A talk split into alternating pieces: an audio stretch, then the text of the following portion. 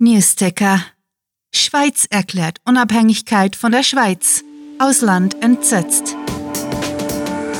Willkommen zum Cluecast Special.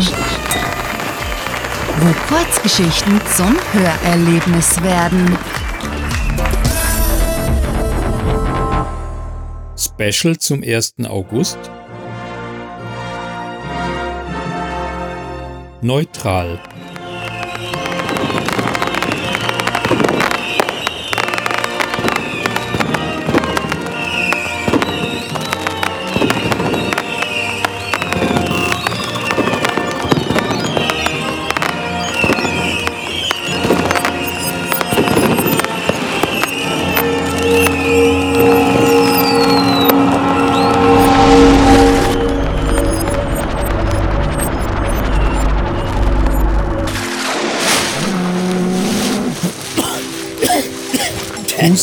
Erhob sich Erwin aus der Schlammpfütze und sah sich um. Sandra, seine Kollegin, war ebenso mitgenommen von ihrer Bruchlandung im Busch.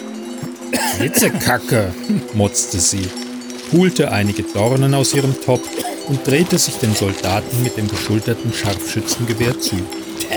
So wie du röchelst, platzt dir bald deine alte Raucherlunge. Hm, meine Nase ist voller Matsch, verteidigte sich der Mann im Tarnanzug und streifte möglichst viel von der Brühe von seiner Hose. Verdammte Vergangenheit, immer dasselbe. Das mit dem Landen müssen wir optimieren. Und mit wir meine ich unsere Chefwissenschaftlerin. Sandra guckte beschämt zu Boden und prüfte anschließend den in ihrem Handgelenk implantierten Timer. Stimmt. Uns bleiben zwei Stunden, bevor der Raumzeitriss sich schließt. Okay, wo sind wir? Er hielt nach Orientierungspunkten Ausschau und wünschte sich abermals ein besseres Positionierungssystem für ihre Zeitmaschine.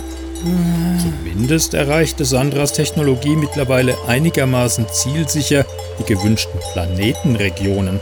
Das war bei den ersten Versuchen noch nicht der Fall gewesen und sie strandeten im leeren Raum auf der Erdumlaufbahn. Schweiz, 1. August 2055, bemerkte Sandra das Offensichtliche und zeigte über die von Regen nass gewordene Wiese hinunter auf ein Dorf. Da! Erwin nahm das Scharfschützengewehr zur Hand und brummte, hoffentlich hat mir der Matsch nicht die Blasterkomponenten ruiniert. Wir haben erst in einem Monat ausreichend Energie für den nächsten Zeitsprung in die Zukunft. Es reicht nur noch für den Rückweg. Hm, und Ersatzteile kriege ich hier wohl nicht. Durchs Fernrohr linsend begutachtete er die Häuser und entdeckte den Bahnhof mitsamt Ortsschild. Start! Ha! Wir sind richtig! freute er sich. Und wo ist dieser Bundesrat, den ich umbringen muss? Noch nicht da. Wir sind zu früh, seufzte Sandra. Er wird in einer Stunde und 56 Minuten auf dem Bahnhofplatz seine Rede halten. Ich habe unseren Zeitsprung nach Hause so kalkuliert, dass er am Podium steht, wenn die Zeit abläuft. Damit können wir uns eine unnötige Flucht sparen. Erwin deutete auf eine verlassene Scheune in der Nähe. Verstecken wir uns dort drüben.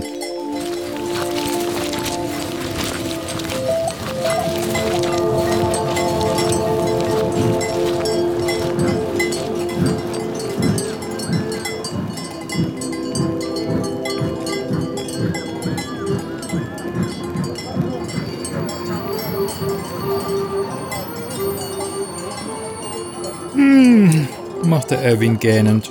Noch fünf Minuten. Bist du sicher, das wird klappen? Ich will nicht plötzlich in einem Zeitstrang enden, in dem wir 20 Jahre später einen Atomkrieg haben. Das sollte schon gehen, erwiderte Sandra zuversichtlich.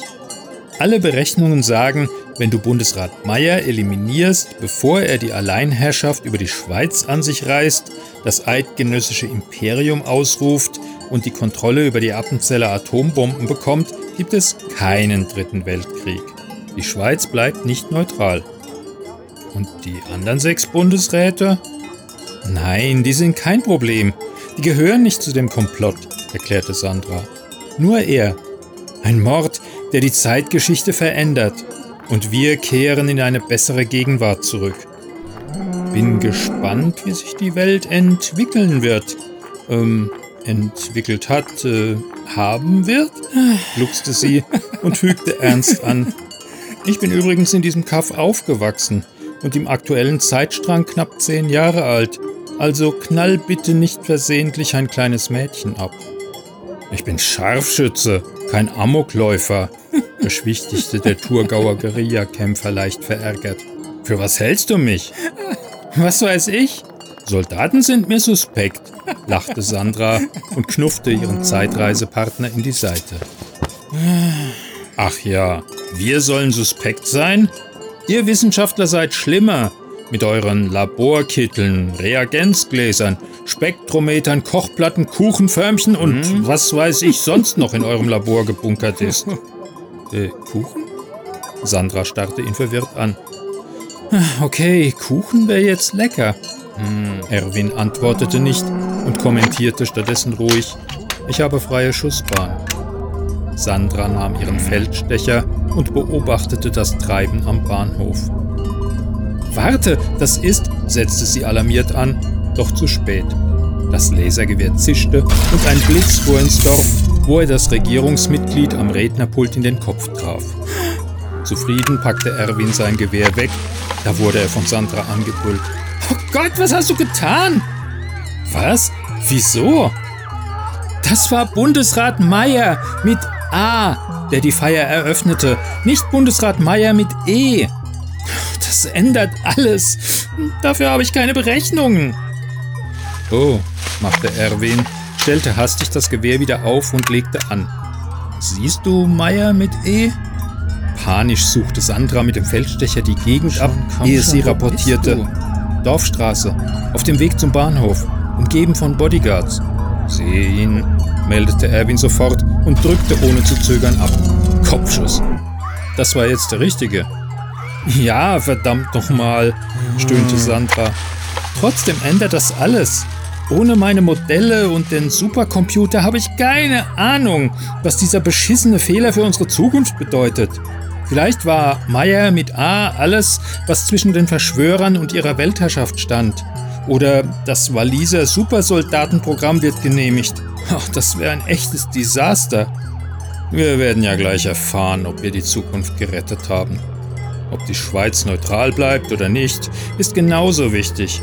Es entscheidet, ob sie die Weltherrschaft an sich reißt. Erwin streckte sich und lauschte den herannahenden Kampfdrohnen. Wie lange, bis uns der Raumzeitriss verschluckt? Fünf Sekunden. Sandra schaute auf ihr Handgelenkimplantat. Vier, drei, zwei, eins. Sie kniff die Augen zusammen und hoffte inständig, in eine Existenz zurückzukehren, in der ihr Land keine totalitäre Supermacht geworden war.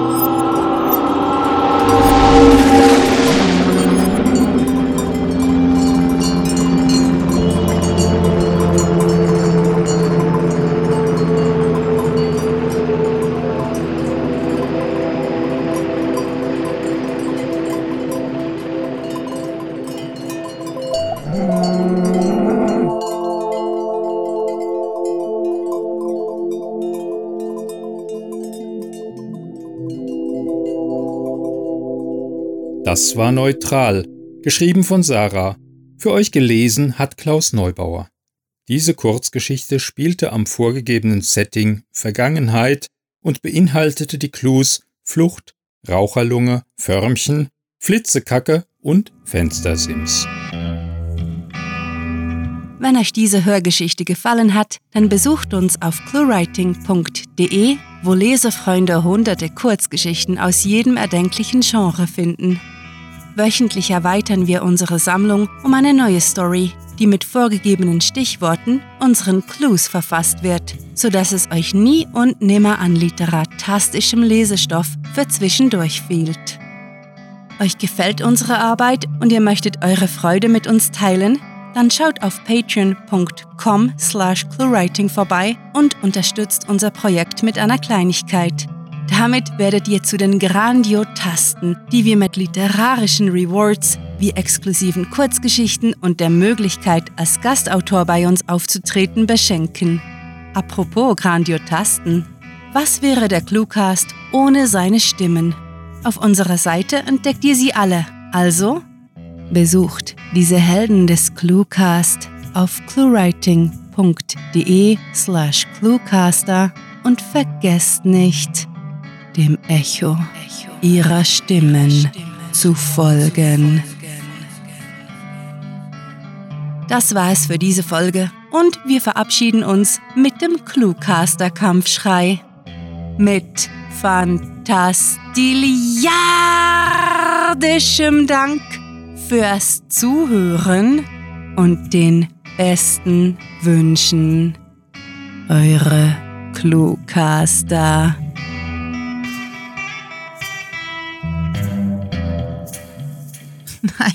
Nein, ich jodle nicht. Jodelt doch selbst.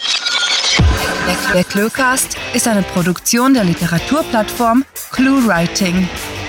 Für Feedback, Anregungen, Literatur und weitere Informationen begrüßen wir euch jederzeit auf www.cluewriting.de. Grandiotastischen Dank.